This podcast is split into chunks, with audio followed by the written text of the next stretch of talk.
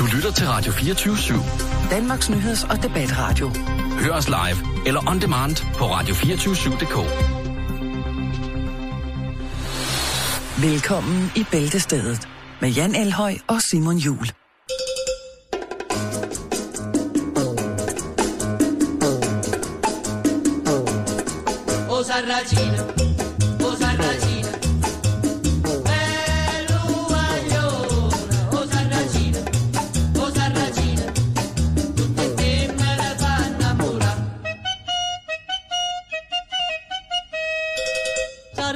Sarracina, sarracina.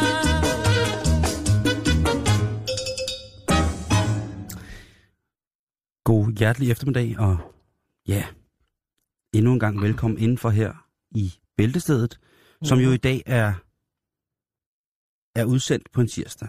Og det gør jo... Jeg ved godt, men nu siger jeg det. Jeg siger jo, at bare at det er Tourettes tirsdag, og det er ikke et... Så er der langt i ovnen. Ja. Du har glædet dig. Det ved jeg ikke. Jeg skulle bare sige, at... Du har gået hele dagen og har sagt... På tirsdag. Jeg har gået og mumlet swing. Og det betyder jo også, at man jo i løbet af de næste 54 minutter her på kanalen ville kunne, jeg siger ikke, det sker, men ville kunne høre eller opleve både stødende sprog, eller meget farvefuldt, saftigt, svulstigt sprog. Meget bedre. Og til tider også ville kunne få sat billeder i ens hoved, som man måske, hvis man fornægter nogle sider af sig selv, vil finde meget, meget malende og sikkert også eksplicite. Så er jeg advaret. Jeg skal nok sørge for at holde skuden på land. Du står på land og kaster sten efter mig, mens jeg padler rundt i en bundløs sø. Ja. Er det sådan, det er? Ja. Ja. Men lad os komme i gang, Jan. Fordi, ja, lad os det. Og det starter, undskyld mig udtrykket, lige på og hårdt. Det er i dag den fjerde gang, at vi kan fejre den internationale fisting-dag. Og det er jo altså... undskyld? Ja, det er fisting-dagen i dag. Og det er jo en dag, hvor at man skal hylde en ellers måske tabubelagt afart af seksuelt livet. Og det er der jo mange, der sikkert synes er meget, meget utrært. Det kan være direkte perverst og stødende på nogen. Men det er jo blevet så populært at give alt en dag. Vi ved jo også, der findes den internationale bøf- og blowjob-dag. Mm. Det er også international æbledag i dag. Ja, og det er jo noget, som... Men det har du interesseret dig ikke for? Jo, nej. Det gør jeg den grad. Men det er vi mange, der ved, der er. Men jeg tror også, der er rigtig mange, der gør... Jeg tror knap, der er så mange, der er flove over at kunne lide æbler, som der er flove over at kunne lide fisting. Det må jeg indrømme. Mm-hmm. Og de skal bare vide, at det er jo, som i alle andre former for eksplicit leg, jo altså et spørgsmål om gensidig respekt, ja, og accept. 5 svin. Lige præcis. Og i det her tilfælde, så er det jo 5 svin direkte i krybkælderen, vil nogen sige. Mm. Og det skal ikke lade sig gå usagt hen, specielt ikke fra vores side. At, nej, åbenbart ikke. At til alle dem, som altid har helt fuldstændig fantastiske negle, altså der ikke har noget, der ridser eller giver skrammer de steder, hvor hånden nu skal hen. Det er lige nu sidder der nogen og jagttager den, der sidder ved siden af deres kollega, eller ham, der sidder i bussen eller toget og kigger. Ja. Er neglene helt nede? Er de slebne? Er de glatte? Er det en hånd, som man vil byde indenfor? Ja. Hvis man vil sige på den måde. Og der er utrolig mange, nu har jeg været rundt på net, der er jo en en Facebook-side selvfølgelig, og så er der rigtig, rigtig mange steder rundt omkring på nettet, hvor der i mere eller mindre lumske forums, men også i helt almindelige forums, for eksempel på Facebook, der står der simpelthen International Fisting Day, en hel side for det. Og ja, altså... Der kan man jo så ikke lægge billeder op, vel, når det er Facebook. Det går jo ikke. Nej, det kan man ikke, men der er utrolig mange, der skriver om omkring det her fænomen, som faktisk gør dem rigtig, rigtig glade, og mange, der også udtrykker sig, både mænd og kvinder, om at det her, at det har været vejen ud af en intim tørke for dem. Det har simpelthen været at begynde at fiste enten hinanden eller sig selv. Og det skal jo også til. Jeg vil jo gerne fortælle solstrålehistorierne, der hvor andre folk søger skaden og det onde. der vil jeg gerne have solstrålen stående frem. Mm. Så nof sæt omkring det. Nej, vi er ikke helt færdige. Jeg har lidt i ærmet. Nå, så vil du gerne være med lige pludselig, ikke? Ja, vi er også nødt til at have det historiske aspekt med af det, synes jeg. Nå, det er godt. Jeg havde regnet med, jeg synes, du har holdt det sådan nogenlunde sobert, faktisk. Jeg skulle have gået tilbage til det med de to pornostjerner. Nej, og sådan noget. Det synes jeg ikke. Nå. Men fisting siges jo at være den eneste seksuelle aktivitet, der er opfundet i det 20. århundrede. Okay. Det blev opfundet af homoseksuelle mænd, og derefter kopierede kvinderne. Og det hele det startede, Simon, selvfølgelig, i en by, hvor der er mange homoseksuelle. San Francisco. Lige præcis. Den mest berømte fistingklub i verden, den ligger, eller lå, i San Francisco og hed Catacombs. Catacomberne? Ja, Catacomberne. Ja, det ved jeg ikke, om vi har i Danmark. Og det var i 70'erne og 80'erne, at det rykkede. Mm. En anden klub, som også var ret populær i San Francisco, den hed Handball Express. Ja. Handball Express. Ja, det. Det giver jo unægteligt håndbolden et bad name, hvis man skal sige det på den måde, ikke? Ja, det tror jeg ikke, alle er enige i. Nej, men lige præcis. Det var altså i 70'erne og 80'erne. Så sker der noget i 80'erne. Baseret på fejlagtige antagelser, så mener man altså, at fisting er altså kunne være, når det bliver foretaget, kunne overføre HIV, AIDS, jo, som i den grad gør sig bemærket i 80'erne. Ja. Og der er det som om, det dør lidt ud. Okay. Og det er altså gradvist vendt tilbage i en periode over 30 år. Så er man ved at være tilbage og klar til at knytte hånden. Lige præcis, til at få en knytter, som man siger. Så nu ved du det, hvis hvis du er i San Francisco, og der er noget, der hedder katakomberne, så har det ikke noget at gøre med de katakomber i Paris. Det skal du bare lige vide. Det kan godt være, der er mørkt og koldt. Men det men de er i hvert fald ikke døde. Faklen har en anden farve. Lad mig sige det på den måde. Vi skal videre. Ja, så det skal jeg i hvert fald. Så tillykke til alle jer, der er i aften. Jeg ved ikke, hvad man gør på internet, om man får videre, eller det, ligesom står bededag, og hvad man gør der, man deler en dåse VD40, og så ellers bare... Ja, så det ved jeg ikke. Men i hvert fald til alle jer, der vil fejre det i aften, og måske bevæge jer ud i det savnomsbundne land, som glædesfisting jo er. Rigtig hjerteligt tillykke, og må I nyde det alle sammen.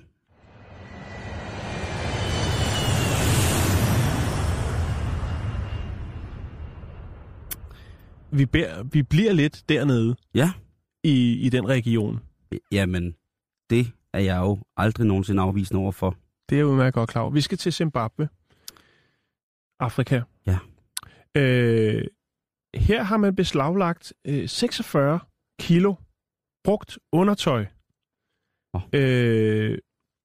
på en Sango-grænsepost. Det er noget, der ligger i Simra-området i Zimbabwe. Og det er altså grænsen mellem Mozambique og Zimbabwe. Det er forbudt, Simon, at importere undertøj til Zimbabwe. Også selvom det er brugt. Det er simpelthen forbudt. Ja, hvad enten det er købt, doneret eller indkøbt, så må du ikke hive det over grænsen til Zimbabwe. Så derfor er det en kriminel handling, når du kommer fra Mozambique med en lastbil fyldt med undertøj og brugte strømper.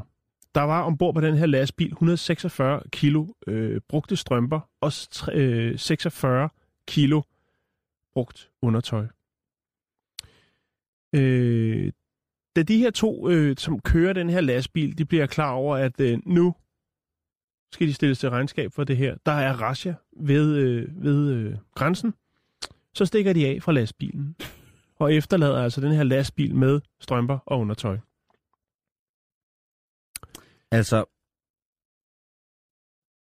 jeg kan godt uddybe det. Ja, det vil jeg meget lige nu, gerne, der sidder du med nogle ret vilde billeder. Ja, det gør jeg. Jeg sidder med, og jeg skal slet ikke begynde at forklare noget lige nu. Jeg tror bare, du skal forklare, hvad der er gået ned der, når folk stjæler så meget brugt undertøj. De stjæler det ikke, Simon. Det er, hvis du forestiller dig en Kirkens Kors her, eller en UFF-container, kun med undertøj. Det er simpelthen flinke mennesker i Mozambique, som tænker, nu har jeg stemplet nok i den her bomuldstrus, jeg vil godt sende den videre. Det er en form for undertøjsstafet, kan man godt kalde det. Den skrantende økonomi i Zimbabwe har tvunget mange mennesker til at købe brugt undertøj fra markeder. Ja. Det kan være noget, der er blevet doneret fra andre steder, som for eksempel Mozambique. En kvinde, som hedder Miriam Siduke, hun sælger på et loppemarked i Mambara, og hun siger altså, at selvom det er forbudt, så finder de her undertøjsklæder altså stadig vej til Zimbabwe, fordi at der er efterspørgsel på dem. Er det sådan lidt frækt undertøj? Det er det ikke. Det er helt almindelige gule Bjørn Borg. Nej, jeg ved det ikke. Det er bare almindelige underbukser. Det er bare almindelige undertøj. En stille og rolig kvalitetsslokke. Det kunne det godt brugt være. Ja. Okay. Og hun siger, Miriam her, at hvis folk ikke købte dem, så ville der jo heller ikke være nogen, noget potentiale i at importere dem, eller sige, smule dem, for det er jo ulovligt. Ja. Det er det da. Men det folk har simpelthen ikke råd til at gå i en butik og købe undertøj.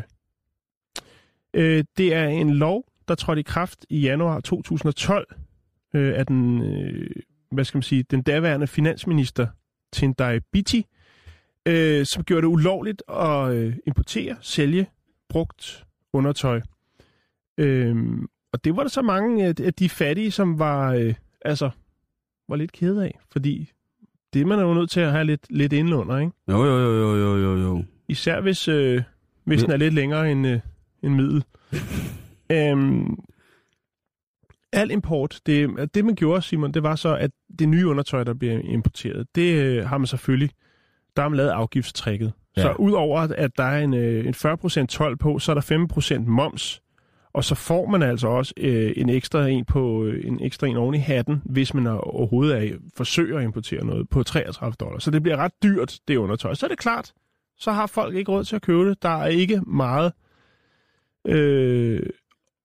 at rykke rundt med dernede. Nej, rent økonomisk. Jeg synes jo også, det er miljømæssigt er fantastisk, at man skal genbruge det på den måde, men vi er jo vokset op et sted, hvor man tænker, man godt købe en jakke brugt eller sådan noget, men at købe andre folks undertøj brugt, ej, der sætter vi grænsen. Det gider vi ikke. Det har vi ikke lyst til. Det er for klammer. Også selvom det er et par helt nye trusser, der stadig er plastik eller ligger i røret, de der 6 par herretrusser fra en 20'er nede fra Føtex, ikke? Altså, så vil vi ikke, hvis den er brugt. Nej. Tænk nu, hvis bare... Ja, man kan jo aldrig nogensinde vide, vel?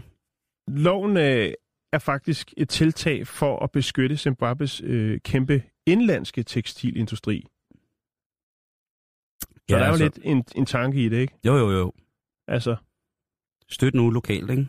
Fuldstændig. Og det er jo egentlig meget godt. Det er jo en meget god tanke, men det hjælper ikke rigtigt, hvis man så smider alt muligt ovenpå af afgifter, og ikke kan producere det billigt. Kan jeg vide, hvordan man tolker det sådan rent internationalt politisk, at man i Zimbabwe har behov for at køre sortbørshandel med brugt undertøj? Kan jeg vide, hvad det er et udtryk for? Forbuddet for import af brugt undertøj, det er så et sundhedsmæssigt aspekt. Det kan jeg så også godt forstå. Som man lige har hævet ind der. Ja, det kan jeg så godt forstå. Ja. Men de er altså presset på undertøj, Simon. Jeg ser en helt ny landsindsamling lige der. Det gør jeg også. Jeg ved, du har rigtig mange farvestrålende underbukser. Jeg ved også, du sikkert har flere, end du bruger. Det har jeg også. Og jeg synes, vi skal være forgangsmænd og lave en lille pakke. Så din hvide bomuldsting... Ja. Og så mine farvede. Ja. Se, hvor langt vi kommer. Det synes jeg, spørgsmålet er, at vi skal bare finde en adresse. Så synes jeg, vi skal gøre det. Ja. Jeg er frisk. Er det en aftale? Jeg er fuldstændig frisk. Kære lytter, I kan få lov til at følge slagets gang. Da de her stansede os på gaden, så kan vi den lov til at kigge. Nu må de ikke. Hvorfor ikke? Fordi de her, de har været rigtig godt uartige. Nu kommer der en for de få, Jan, og den skal med. Det var egentlig ikke noget i går, men nu bliver vi nødt til lige at rute med den. Ved du, hvad det, der hedder VKontakte er? Kontakt. Det er det største russiske sociale medie. Det er fuldstændig korrekt. Er det rigtigt? Det er det russiske Facebook. Der er over 239 millioner accounts på den her hjemmeside. Og jeg vil gerne være med på den der VKontakt. Og jeg gik ind og tjekkede på det for det i går. De har også en engelsk version af det, som hvis man er for eksempel fremmed i Rusland og skal hænge ud med sine russiske venner rent cyberagtigt, jamen så kan man jo også gøre det der. Indtil videre så har jeg ikke rigtig fundet ud af, hvordan det kunne. Det kørte rigtig svagt i går hjemmesiden. Den er vel overbelastet. Og så tænker du måske, hvorfor skulle jeg lige derind? Jo, det skulle jeg simpelthen, fordi at der på den hjemmeside er en meget, meget vild konkurrence i gang, som hedder Miss Hitler 2014. Miss Hitler? Ja, og det er jo, som det lyder, det er nogle russiske nazister, som gerne vil kåre den smukkeste nazistpige i hele Rusland. Kæft, det lyder dumt. Ja. Og der er nogle kriterier her. Men det kan man godt få lov til på et russisk socialt medie. Der er mange andre ting, men... Nå, okay. Det kommer vi nemlig til, for det er lidt omsonst det her. Nu vil jeg bare lige fortælle, hvad det er, der kræves af nogle af de punkter, der står på den her VKontakte-side, hvad man skal. Man skal selvfølgelig først og fremmest være 100% kvinde. Det vil jo ikke falde i... Nej, det vil... Nej, i faderrasens skær at få en... Men det kunne være en sjov ting. En gimmick, ikke? Jo. Det tror jeg ikke, de vil se med med blide øjne på. Så skal man selvfølgelig være nazist. Det er jo klart. Du kan ikke stille op i at være Miss Hitler, uden at være bundravne seriøst nazist. Bassist? Så skal du... Nazist. Så skal du... det er så tredje punkt. Det er... Be a woman nazi, altså vær en kvindenazist. Så der sikrer de sig ligesom, at der er tale om kvinder, hvis man havde misforstået første punkt, som er, du skal være kvinde, og anden punkt, du skal være nazist. Mm. Så ligesom for at huske dem på, det kan jo nogle gange godt være, at det ikke er intelligensen, der lægger disse mennesker til last, for ligesom at være med i sin konkurrence. Så, fint formuleret. Så derfor så er de sikre i punkt 3 på, at du skal være kvinde-nazist. Altså, ikke nok med at være kvinde og nazist, du skal være kvinde-nazist. Så der beder de altså om en hel pakke. Helt præcis, hvad det indbefatter, det er ikke, overbevist om. De svarer ikke på mine mails. Så skal du være en kvinde, som hader jøder. Det giver jo sig selv, kan man sige. Det er jo ret sjovt, at de både siger, at man skal være nazist, og så havde jøder. Jeg troede ligesom, det var implicit, at man i sin nazistiske overbevisning var overdrevet antisemitisk i sine holdninger. Men det kan jo godt være, at der er prosemitiske nazister. Jeg ved det ikke. Det er jo lidt ligesom cirkus. Man ved ikke rigtigt, hvad der kommer ind i det, og noget af det er rigtig farligt. Så skal du være medlem af det, der hedder Adolf Hitler VKontakte Group. Altså, det vil så sige den... En Facebook-gruppe. Der hedder... en VKontakte-gruppe. Der hedder Adolf Hitler. Igen... Og så punkt nummer 6, det er, at du skal poste et sexy nazi-billede af dig selv. Ja. Og hvordan gør man? Er man så bare sig selv, eller har man... Ja, det er man. Nu har jeg så... en eller anden læderbuffet på, eller hvordan kører man? Der er, jeg gider simpelthen ikke lægge det op på vores Facebook. Nej, det skal du heller ikke gøre. Godt belyse emnet, men vi skal heller ikke forherlige det. Der er, jeg anerkender dig for lige præcis den. Det er altså en... sindssygt god kommunikationsflade, du har gang i der i det udsagn. Det jeg mener, det er, at der er mange piger faktisk. Der findes rigtig mange billeder af, fordi der bliver jo selvfølgelig ikke gjort grin, men der bliver jo forhåbentlig i hvert fald gjort opmærksom på, at det her det er måske en af de sindssygeste konkurrencer i mange år. Hvordan finder man vinderen? Er det ud fra likes? Ja, lige præcis. Fordi det sidste punkt, det er nemlig at man skal få andre nazister til at kunne lide eller like det billede, du poster. Altså, og så det sidste, et arbejderbejpunkt, punkt 8, det er, at man må ikke fornærme andre kvinder. Nej. For de er jo samme båd, jo. Så står der, fordi at nazister er meget, men... ja, præcis. Men de er ikke ubehagelige på nettet. Og det synes jeg jo er... Altså dem, der har lavet den her side, det er jo... Det er... Altså i Rusland, hvad er det tagligste drug hedder? Det er krokodil. Krokodil, ja. Altså det virker som om krokodilen, den har banket rundt, da den her er blevet lavet, ikke? Jo. Men der er ikke desto mindre rigtig mange piger, og også pæne piger, som lægger billeder op i Adolf Hitlers navn, som værende... Altså, de vil sindssygt gerne være, Miss Hitler. Miss Hitler 2014. Og så skriver de sådan nedenunder, hvad det er, de ikke kan lide overhovedet, og hvad det er for nogle... Og langt de fleste er bare sådan nogle... er nogle sølle tøsebørn, som har skudt et eller andet for hovedet, der gør, at de simpelthen ikke kan lave andet end at copy-paste ting, som der er blevet skrevet på andre nazi-sider ind. Og så er der så et par stykker, som jo er nogle, altså, som efter deres egne profiler ligesom er jurastuderende eller nationaløkonomistuderende osv. Altså... Men det er de jo alle sammen derovre. Jo. Når den der dating-ting, men når man så læser... den popper op på nettet, så er de alle sammen på vej den vej. Ja. Men de er i hvert fald også utrolig velformuleret, og det er jo hjernedødt skræmmende, ikke? At der sidder nogle, for sikkert mange, udseendelsmæssigt pæne piger, og så udgiver de deres nynazistiske holdninger på lige præcis det her VKontakte. Og det er det, jeg lige skal tilbage til, fordi som du også sagde meget rigtigt at starte med, at det er jo sikkert ligesom alle andre ting i Rusland, mikromanaget af Putin og hans omgangskreds. Og det er det også i det her tilfælde. Dem, der har det her VKontakte, det er noget, der hedder Mail.ru, som er det største elektroniske maildistributionsserverfirma i Rusland. Mm-hmm. Det er to gutter, som har det firma, som startede med at lave data, fik om dæk i slutningen af 80'erne. Og selvfølgelig er en af dem rigtig, rigtig gode venner med Vladimir. Selvfølgelig. De kender hinanden rigtig, rigtig godt. Og vi snakkede jo om trolling i går. Eller trolling, hvor der er nogle folk i Kina, der sidder og giver den op, sender skud ud til den kinesiske regering på alle mulige mærkelige platforme, hvor de nu må dukke op, hvis der er en eventuel kritisk forsamling, som vælger at ytre sig kritisk imod, negativt i forhold til regeringen. Jeg tror, at tilfældet kan være nogenlunde det samme her på VKontakte, fordi de har jo en helt klar holdning til nazisme i Rusland, fordi at de har jo en historik, der gør, at nazisterne prøvede jo noget så grusomt i 2. verdenskrig. Noget så grusomt. Der er nogle koldkrigsminder. Der er nogle forskellige ting, som gør, at hvis man er russer, burde man tjekke op på sin historie, fordi så lang tid er det alligevel heller ikke siden. Adolf Hitler siden har over 7.000 likes. Der var en lille gruppe. Nu læste jeg så i et regerings- eller et oppositions. Men det er gudskelov forholdsvis lidt likes i forhold til, hvor mange der bruger VKontakte, ikke? Ja. Som er der 228 millioner, eller hvad er det? 235 millioner. Okay. Ikke?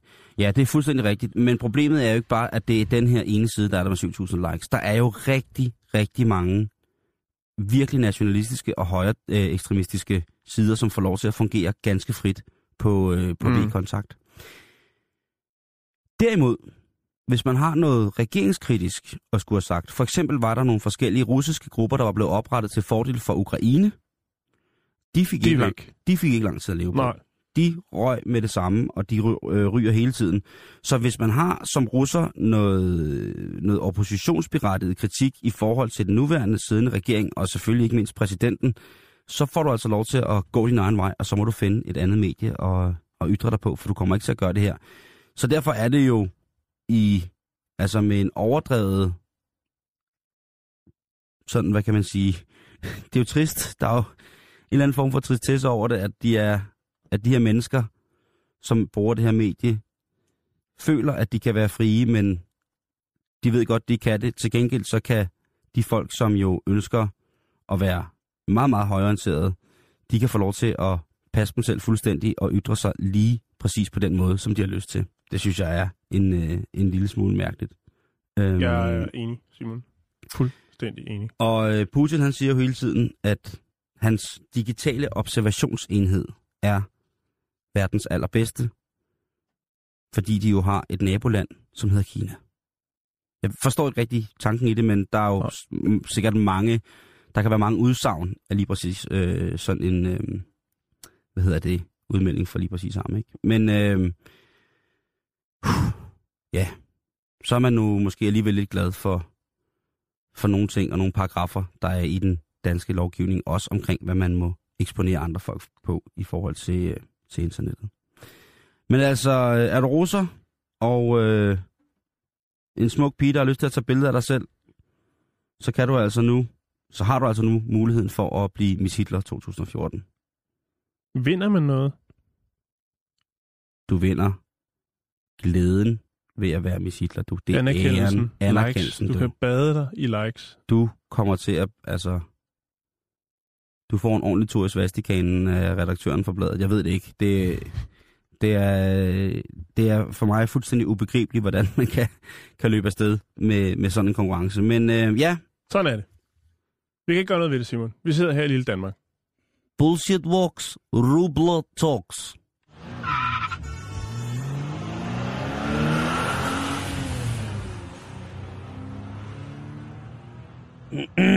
Så skal vi til Kina. Altså taler du om... Og så skal vi til Holland.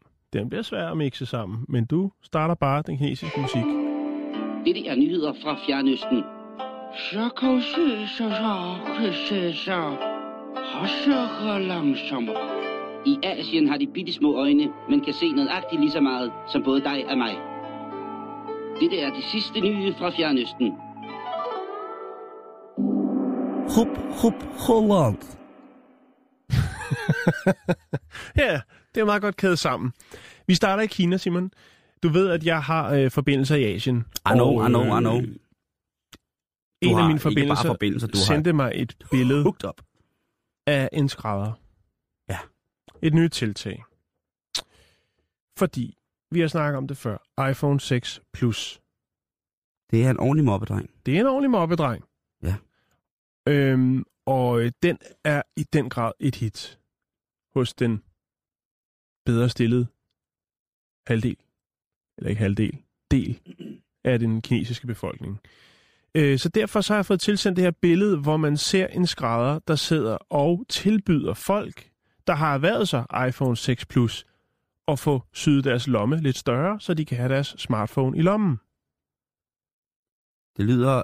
enten som en hoax, eller et eller andet promoveringsfremstød, som er genialt. Ja, og det er netop lige det der. Er det en kombination af begge? Det her billede ser meget, meget autentisk ud. Mm-hmm. Altså, du ved for eksempel på undergrundstationen, det kan være i London, andre store byer, sikkert også i Beijing, der findes der alle mulige slags butikker. Og der er der altså en, der har søgt en lille geschæft op, hvor at du kan se, der står nogle kinesiske tegn, og så står der iPhone 6 Plus, og så sidder han og syr en lomme større i et par bukser. Jeg ved ikke, hvor folk venter, mens de får lavet en større lomme i deres bukser. Det kan man ikke lige se på det her billede. Men, så tænker jeg... Skal man vise sin iPhone for at få... Jeg tror, der er pasningsgaranti, skulle jeg til at sige det. Mm. Altså, der er styr på det. Han kender målene. Sådan. Det viser sig så åbenbart, at det er en del af en PR-kampagne, som... Jeg ved ikke, om det er teleselskaber, eller om det er Apple, så langt noget ikke ned. Men i hvert fald, det første sted, det er set, det er i Holland. Det teleselskab hedder KPN Telecom. Mm-hmm. De lavede nemlig under lanceringen, da en af de første butikker, som fik iPhone 6 Plus, en Apple-butik, der lavede man altså en vogn, der kommer kørende forbi den her lange kø. På den vogn sidder der en skrædder. Og så er der et kæmpe banner, hvor der står, her kan du få syet dine lommer, så de passer til. Så det er ikke første gang. Den film, som jeg fandt på Vimeo, der kan man lige se, hvordan det fungerer. Jeg synes faktisk, det er ret sjovt. Det er PR på et højt niveau. Det er sgu meget godt ting. Og så er det lidt nært. Jeg synes, det er sådan lidt rart. Ja. Det er jo ikke noget... Og i den grad også et ilandsproblem. Jo, bevares i den grad. Men jeg synes, at tanken om at få en ekstra stor lomme med, når man køber en telefon, der er større end normalt, det synes jeg er... undskyld modtrykket, ganske genialt. Et eller andet sted. Jeg synes, det er meget godt tænkt på en eller anden måde. De vidste ligesom, at det her kunne godt måske blive et problem. Især for asiaterne jo, som jo ikke er så høj statur. Og efterfølgende er der også kommet den der tommelfingsforlænger til det asiatiske marked, fordi at det ikke er alle, der kan nå hele vejen rundt om deres iPhone 6 Plus. Vi har jo tit snakket om, at jeg har jo børnehænder. Nu kan jeg lige se, at jeg har talt. Jeg har sagt iPhone 6 Plus 12 gange. Jeg mangler lige 2 gange mere, så har jeg en gratis en på vej. Så derfor vil jeg lægge et billede mere op, netop det billede fra Kina, hvor man ser den her skrædder, som sidder og tilbyder lommeforstørrelser til sin iPhone 6 Plus. Nu er jeg jo godt klar over, at det er jo nok et reklamefremstød, i sådan en blød indpakning. Men behøves man at have en iPhone 6 for at få større lommer? Jeg kunne da godt nogle gange bruge en større lomme. Det melder historien i. Nej. Altså, det tror jeg godt, at man... Er det kun i buks, eller kan man også i jakke? Det, jeg ved det ikke, Simon. Det, ja, der må jeg være der svar skyldig. Jeg tror, at hvis du betaler, så kan du få lavet det lige, som du vil have det. Åh, ja. Det kan jeg godt lide. Så det bliver faktisk det nye. Det bliver det nye. Svedigt, at Apple nu også går ind i hvad hedder det, haute couture. Ja, altså lyn haute couture, altså lyn customizing af folks tøj. Jeg synes, det er godt. Får man så bare syet sådan en kæmpe stor farvet lomme uden på sine bukser? Ej, det er inde i de forer, det er lavet professionelt, Simon. Det er good shit. Det er jo asiater for fan. Jo, bevares. Nå ja. Nå, det ligger på nettet nu, på sådan. Vores Facebook-side, som selvfølgelig er facebook.com/Bæltestedet. Nu skal vi til en ting, som jeg har glædet mig alvorligt til. Ja. Og det skal handle om, at der er jo nogle mennesker her på jorden, Jan, som er overbevist om, at en zombie-apokalypse på et eller andet tidspunkt vil ramme os. Det vil altså sige, at de levende døde kommer til at gå, og vi som almene mennesker vil blive fortrængt ud i udørker, hvor vi så må prøve at med sølemidler og skabe en eksistens, og derudfra prøve at se, hvordan vi kan bekæmpe problemet. Mm-hmm. Og det er der nogen, der tager mere eller mindre seriøst. Fordi det er jo et tabu. Der er mange, hvor står du henne? Jamen, jeg er overbevist. Jeg ved, at de levende døde kommer til at gå på et tidspunkt. Om det bliver i min levetid, eller om det bliver umiddelbart efter, det er jeg ikke sikker på, eller om jeg vender tilbage som zombie, det ved jeg ikke, men jeg er ret sikker på, at det, skal løbe af stab, men jeg har også den overbevisning om, at man skal vælge sin kampe. Og alt efter, hvordan min familiære situation ser ud til den tid, så vil jeg vælge min kamp. Men der er muligheder for faktisk nu allerede at forberede sig på denne apokalypse, Jan. Og det er der, hvis man går ind på en hjemmeside, som jeg lægger op på vores Facebook nu. Og det er et firma, som hedder, Log Cabins. Hvad er det for en størrelse? Hvad kan de? Det er jo en log cabin er jo nok i virkeligheden mere sådan en form for kolonihavehus, hvis man må sige. Et lille træhus, ligesom gamle sommerhuse. Mm-hmm. Og det er et firma, som hedder Tiger Log Cabins. De har lavet noget ret fantastisk. De har simpelthen lavet et zombiesikret en fort-hytte, og ikke mærket, men altså et uigennemtrængeligt zombie-beskyttet fort som kolonihavehus. Okay. Og det er altså... linket ligger på hjemmesiden nu. På vores Facebook-side? På vores Facebook-side. Og jeg skrev en mail til dem tidligere i dag, og spurgte, hvad det ville koste at få til Danmark. Og der fik jeg sådan en mærkelig mail tilbage, der hedder, yes, det kan være en hoax, men jeg vil bare sige, at arbejdet, der lavet omkring den her hoax, det er så sejt, at man fortjener, at der bliver set på det, bare for at se, hvordan... Fordi indvendigt er det lyst og rart, og i træmaterialer, jeg kan lige forestille mig, hvordan det er at komme ind i det lækre hus. Men hvordan er det sikret mod zombier? Ja, det er jo det, der er. Der er jo mulighed for at købe ekstra ting til det her. Der er for eksempel en mulighed for at installere en vandkanon, altså en særdeles kraftig vandkanon. Så er der selvfølgelig også overvågningsprojektører. Så er der sikkerhedskameraer. De er faktisk med i prisen. Så kan man få en flammekaster, og det er så også alt efter hvilken model man gerne vil have. Men der er lavet indsatser til, at man eller opsatser til, at man kan have en flammekaster. Derudover så er der selvfølgelig også beskyttelsesdragter, som jo altså er en blanding mellem militærets kemiske kampdragter og så ellers noget beskyttelse mod rivning og bidning, og ellers på, at de åbner ens hoved og spiser ens hjerne. Stille og roligt.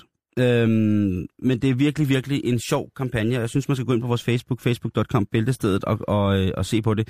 Når man køber den her, den strippede pris er 69.995 pund. Det er mange penge. Ja. Og så med forsendelser, det bliver meget, meget nemt omkring 90.000 kroner for det her i danske penge, hvis man vil have det hele med. Mm. Men det er ret sjovt, og det kommer altså med, blandt andet et 10 års anti-zombie-garanti. Det er, der kunne de sgu godt give 20, tror jeg.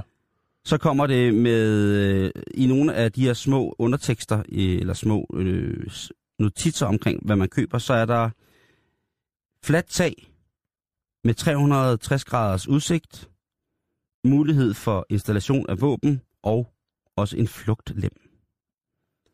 Så er der selvfølgelig pansrede vinduer over det hele, pansrede vægge og pansrede døre. Der er, pigtrådsregn, der følger med til at omringe det. Så er der et specielt rum, kun til at opbevare våben. Der er lovpligtigt jo. Lige præcis. Der er, fordi det jo er et kolonihavehus, en cabin, så er der jo en lille udendørs køkkenhave, som er overdækket med strømhegn, sådan så at man stadigvæk under zombieapokalypsen kan gå ud og tage lidt frisk grønt fra haven. Lige præcis. Ja. Så skal man ud og hente et lidt glas. Jo, men man skal jo også glaskolrabi eller et eller andet, ikke? Skal jo have noget at spise. Det skal man nemlig. Der er selvfølgelig et fuldt integreret vandløst toiletsystem, så at hvis zombie-manien varer lang tid, så kan man besørge. Så er der en stort, meget beskyttet stueareal, hvor at der med købet følger tv, Xbox, et soundsystem og pladespillere. Der er lidt for hver smag. Det er jo ikke sikkert, at man kan komme på nettet og høre Spotify, når zombieapokalypsen kører. Nej, så er det godt, at man har en Nickelback på vinyl. Ja, må dit ansigt brænde og falde af. Og der, nu kan, man kan simpelthen gå ind og kigge på det hele, dimensioner og det hele, og det er virkelig, virkelig sjovt, og der er gjort rigtig, rigtig meget ud af det. Lige præcis. Så når de døde går, jamen altså, så ved du lige præcis, hvad du skal hente.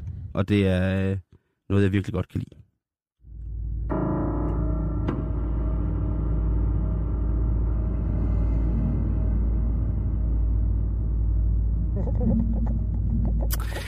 Og når man så går ind på den hjemmeside, så skylder man sig selv at følge den kommentartråd, der er til lige præcis lovprisningerne af dette zombie-sikre kolonihavehus. Så skal vi snakke et nyt tiltag i Indien. Ja. Jeg har valgt at kalde det religiøs nudging. Så tror jeg også lige, du skal forklare nudging. Nudging, det er, hvor man prøver at ændre folks adfærd.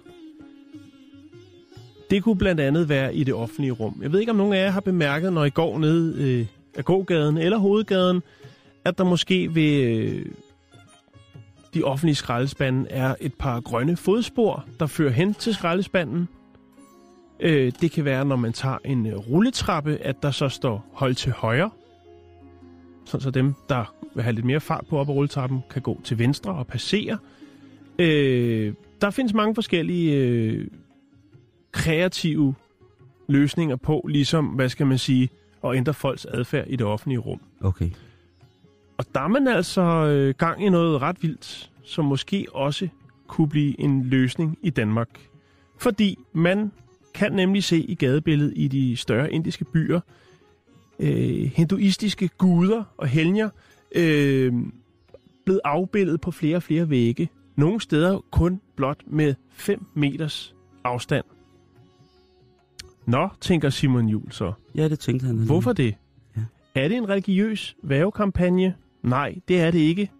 Men man bruger blot disse hinduistiske guder som virkemiddel. Det går ud på, det er noget, som er et stort problem i Indien, og det er, at det er måske altså halvdelen af Indiens befolkning, der ikke har adgang til et rigtigt toilet. Ah. Derfor er der mange, som vælger at besørge, hvor de nu kan. Ja. Og du ved det sikkert, vi gebærder os en del i København, og der er mange porte, hvor at en fulderik på vej hjem, eller en fulderikinde, eller bare et almindeligt svin, ja, vælger at urinere. Ja, eller det der er værre, ikke? Jo. Det er skrækkeligt. Det er sørgeligt. Og selvom der altså står de her urin-ting rundt omkring i det offentlige rum, så er det altså ikke nok i forhold til, hvor mange der rent faktisk, kan man sige, urinerer i det offentlige rum. i Indien, i byerne. Mm. Der er selvfølgelig det ved det, kan man sige, at kvinder, når de skal, så sidder de jo med på poen ned mod jorden, hvor mænd jo oftest står op, når de skal tisse, og som også ofte holder og læner sig op af noget, for ligesom at kunne styre strålen bedre, hvis det blæser for eksempel. Det problem har kvinderne jo ikke, de sidder ned, kan man sige, ikke? Ja. Men det viser sig at åbenbart at være en genistreg, fordi at nu kan du gå, for eksempel i Mumbais gader, hvor de her sådan, hinduistiske guder er malet. Der er også nogle steder, hvor Jesus er malet. Okay. Der kan du altså gå og trække vejret, uden at du får den der sådan, Roskilde Festival 30-graders stank, støv, op i dine næsebor. Fordi at folk simpelthen er holdt op med at urinere på gader og stræder. Fordi man selvfølgelig ikke på den måde besudler de gudlige symboler. Man vil ikke stå og blot, så den er i hovedhøjde, og det er ikke det øverste hoved. Nej. De her malerier. Nogle af dem er ret store, nogle af dem er ret flotte. Jeg kan lige lægge et par billeder op på vores Facebook-side. Og der vil man jo ikke stå og shine lige foran helgerne. Det vil man jo ikke. Altså. Nej, eller i det hele taget også, at straffen for at urinere eller besørge på et helligt monument i Indien for eksempel, eller alle mulige andre lande, men straffen i Indien kan næsten med sikkerhed at sige, er til at føle på, hvis man bliver grebet i at for eksempel tisse på en Vishnu-statue, så tror jeg, at man skal tage sig ret godt sammen for at komme ud af det med alle tænder i behold. Det gode ved det her er, at nogle af dem, de er lavet nærmest som sådan nogle, ud af små flisestykker. Hvad er det hedder? Mosaikker. Mosaikker. Andre, det er maleri. Og det gode ved det er, at der er ikke rigtig noget at stjæle. Det er svært at stjæle, og det er nemt at vedligeholde. Mm.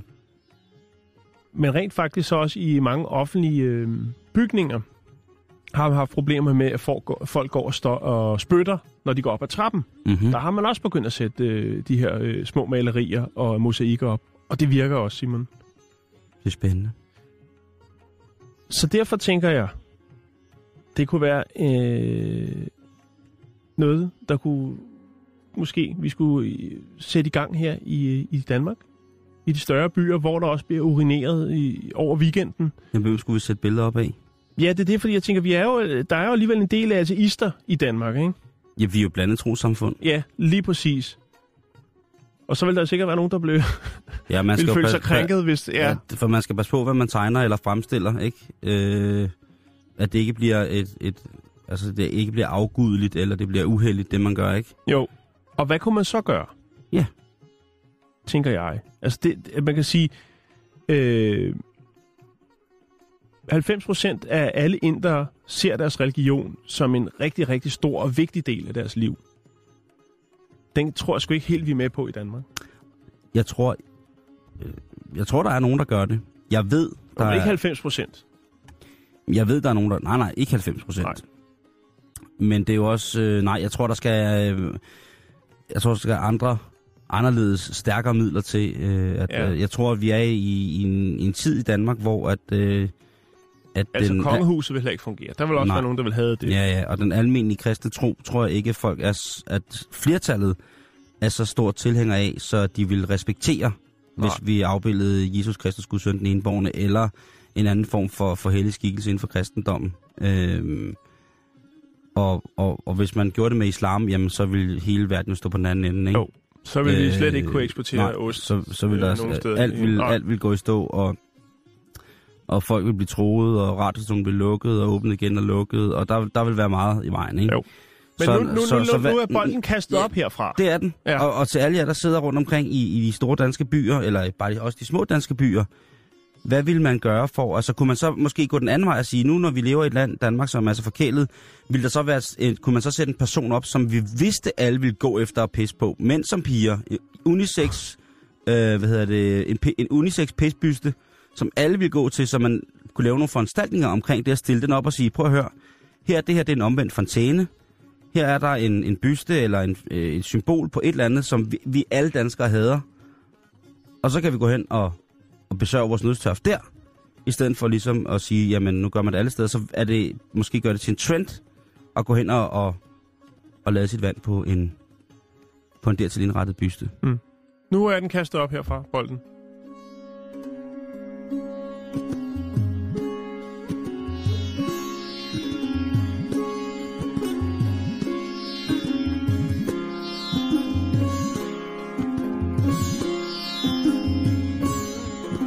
Du slapper helt af. Det er international fisting der. Slap af.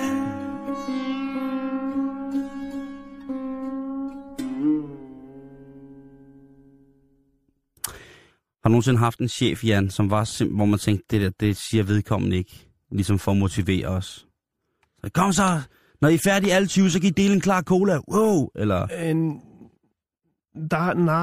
jeg tænker mere... I får 5 minutter tidligere fri, hvis I møder 30 minutter før næste i morgen. Yeah! Ja, og så er det fordi, det har været på et kursus, og ugen efter, så har de glemt hele lortet og finder ud af, det ikke virker. Men jeg ved godt, hvor du vil hen, Simon. Og det findes derude. Den slags chefer.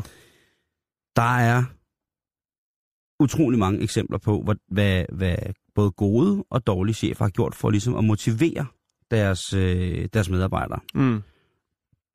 Hvis de for eksempel er fodboldtrænere, hvis de kunne være badmintontrænere, alt muligt mere, coaches, det er jo simpelthen, alle skal jo i dag have en coach. Man må jo ikke, altså man kan ikke finde ud af noget selv, medmindre man har betalt for, at der var et andet menneske, der fik lov til at få pengene, som så kunne fortælle, hvordan man skulle gøre med det, ikke? Hvad man skulle gøre med livet. Det er jo meget, meget populært. Jeg har fundet nogle enkeltstående tilfælde af, hvor folk har prøvet at motivere på en lidt anden og meget, meget, synes jeg, bestialsk måde.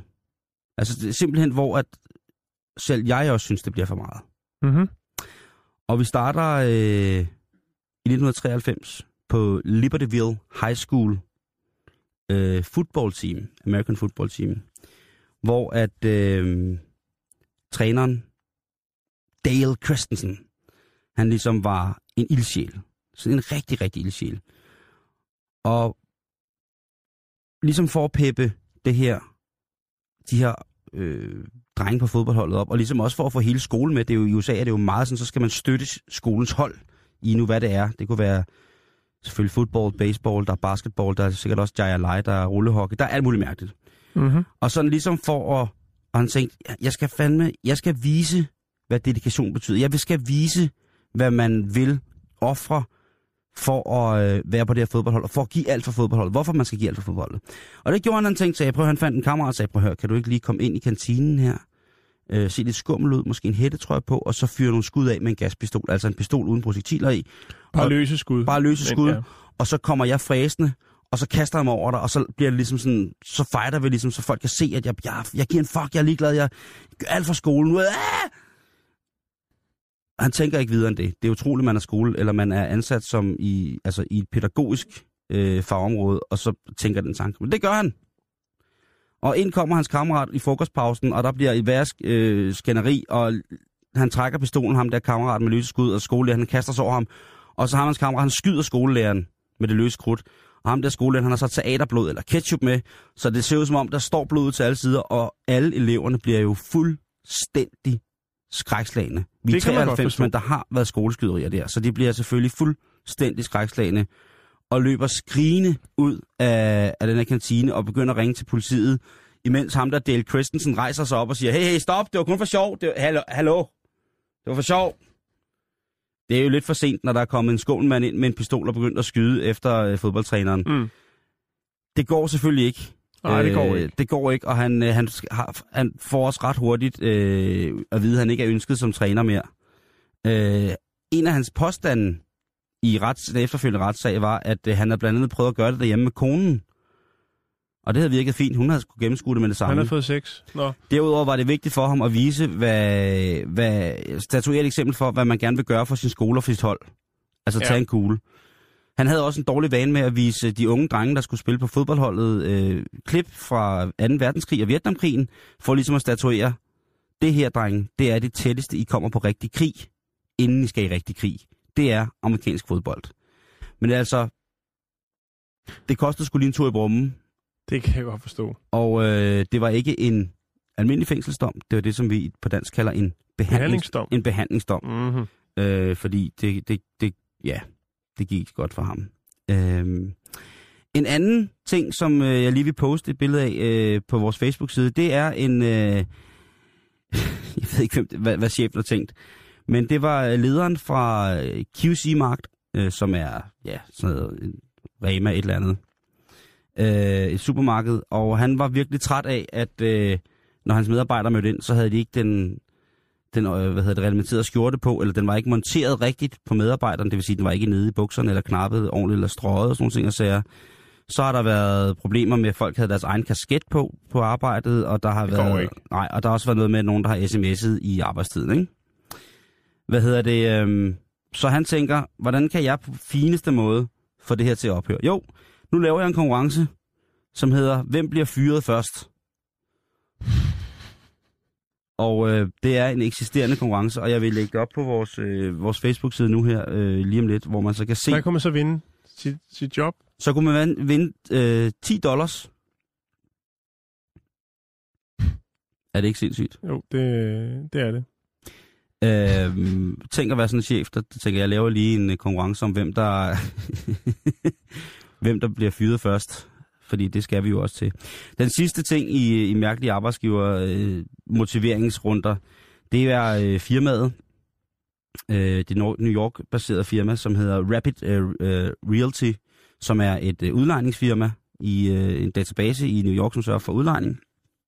Og de sagde, chefen der, han sagde til sine 800 medarbejdere, hvis I får tatoveret vores logo, så får I en lønforhøjelse på 15%. Indtil videre er der 50 ud af de 800 medarbejdere, som har fået tatoveret firmaets logo, og altså fået en lønforhøjelse. Det er dumt. Ejeren, han siger, det var slet ikke det, der var meningen.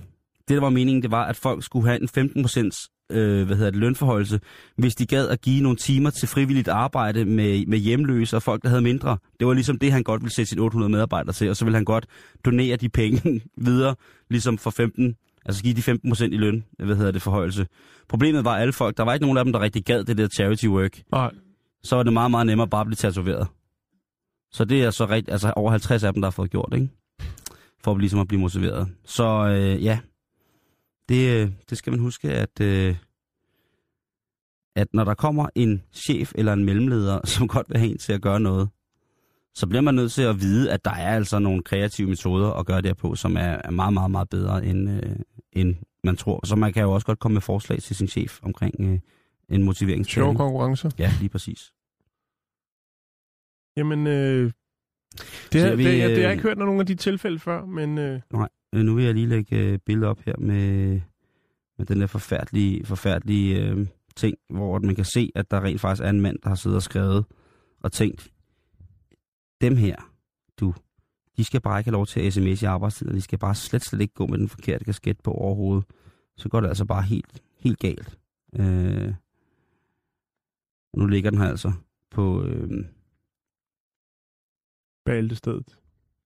Simon, vi når ikke mere i dag. Jeg havde ellers lige en historie fra Hviderusland, men det må blive i morgen. Ja, det må det, fordi at nu skal vi til at slutte af her for i dag, og vi skal gøre plads til... Reporterne. Reporterne, vi skal også gøre plads til nyhederne først, men inden da, men nu i hvert fald Asger Jens Andersen er kommet i studiet. Hej, drenge. Hej. Hvad byder I os sådan en dag som i dag? Jamen altså, vi starter med en sag fra Nordjylland. Jamen dog.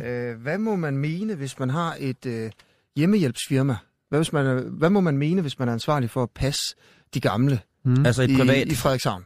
Ja. Et privat, ikke? Det er ansat af kommunen. Sagen er, der er et firma. Ja. Med en leder, en direktør. Maj-Britt Gaardbo. Der er simpelthen skrevet nogle nedsættende ting om muslimer på Facebook. Ja. Så rejser debatten sig, skal hun have lov til at arbejde for kommunen? Må man mene, hvad man vil i weekenden, og så gå ud og passe de gamle om eftermiddagen? Og jeg må godt sige, ja, selvfølgelig må man det. Forestil jer, hun var nazist, hyldede holocaust, og så skulle ud og passe gamle, pensionerede jøder. Ja, hvis jøderne havde demens, så ville det jo være en anden ting. Men hvis det tilfælde er almen intellektuelt eksisterende mennesker, så er det jo klart, at så ville det være en forfærdelig situation at sætte de mennesker i. Så skulle hun så fratages jobbet fra kommunen? Det er svært. Jeg synes jo ikke, at... På det, så kan vi holde fri. Ja, kan I ikke blive siddende på det? Skal vi lige svare på det? Selvfølgelig skal man ikke det. Videre. Hvad er næste? Ja, men altså, man kan jo blande sig, ikke? Vi vil gerne diskutere det, fordi vi er i 7 sind. Jeg tror, jeg har ændret holdning her 3-4 gange i løbet af dagen på den historie. Det er måske altså, lidt overdrevet. 2 gange i hvert fald. Men jeg tror bare, at det hele det ender ude i det, der hedder situationsfornemmelse. Ja. Jeg er ikke sikker på det. Hvad skal kommunen gøre, ikke?